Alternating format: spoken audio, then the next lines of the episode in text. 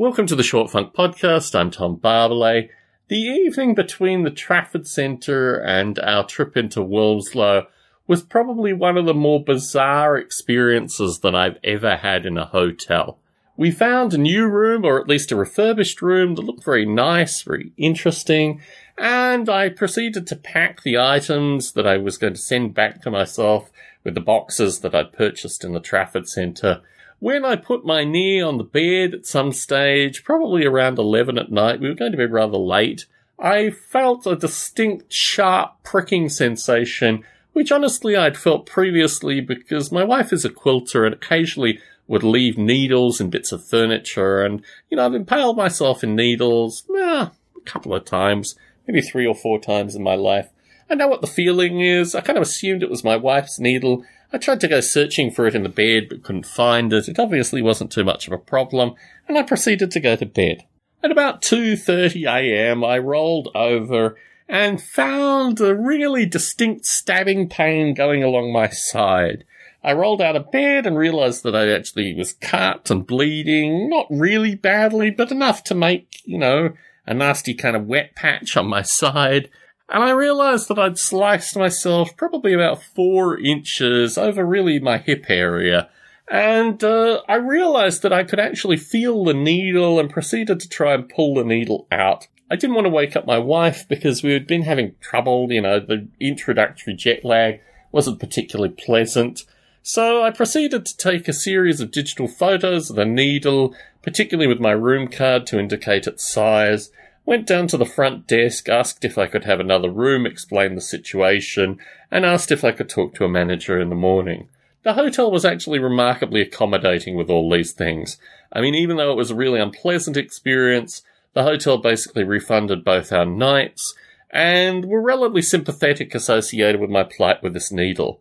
I woke up the subsequent morning, texted my wife to see if she was awake. She'd been able to actually pull the needle out of the bed, and when I came up to what had originally been both of our rooms and was just my wife's room over the night because of the needle incident.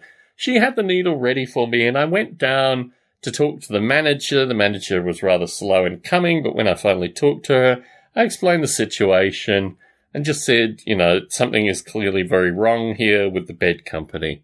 The manager provided me the bed company's details, and eventually the general manager arrived. He shook my hand, the usual stuff and we were given a very nice room for our final night in the hotel.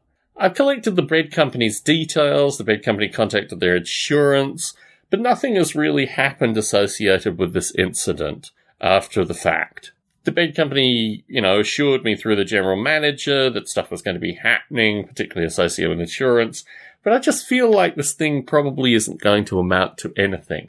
On the night I purchased the .com and .uk domain names associated with the bed company, and my thought was maybe put together a public service announcement or something like that to warn others associated with this particular bed company and their inability to remove what turned out to be like some form of machining spike that was used in the manufacture but obviously hadn't been removed in my case. And then I came to this quandary. My time currently is relatively finite and very precious. I've returned to the US with a substantial backlog of things to do, which has basically completely eroded my time. And I've reflected heavily that on June 13th, it's the 20 years of Noble Ape, and I wanted to at least release some music for the 20 years of Noble Ape. Producing a PSA and a website for this bed company would eat into that time, and really I've come to a point in my life where I'm going to choose my battles better, and a fight with a bed company associated with a large spiky needle, probably about four inches long, that could have easily pierced an organ or done something really nasty to me. I had a really nice time in the UK, and I'm not going to allow things like this to affect me. So I've made the decision not to really continue anything with the bed company. I don't think they're going to get in contact with me. I don't think their insurance company is going to offer me anything. But I feel relatively at peace with this experience, although it was very curious. Tom Barbalet in San Jose, signing out.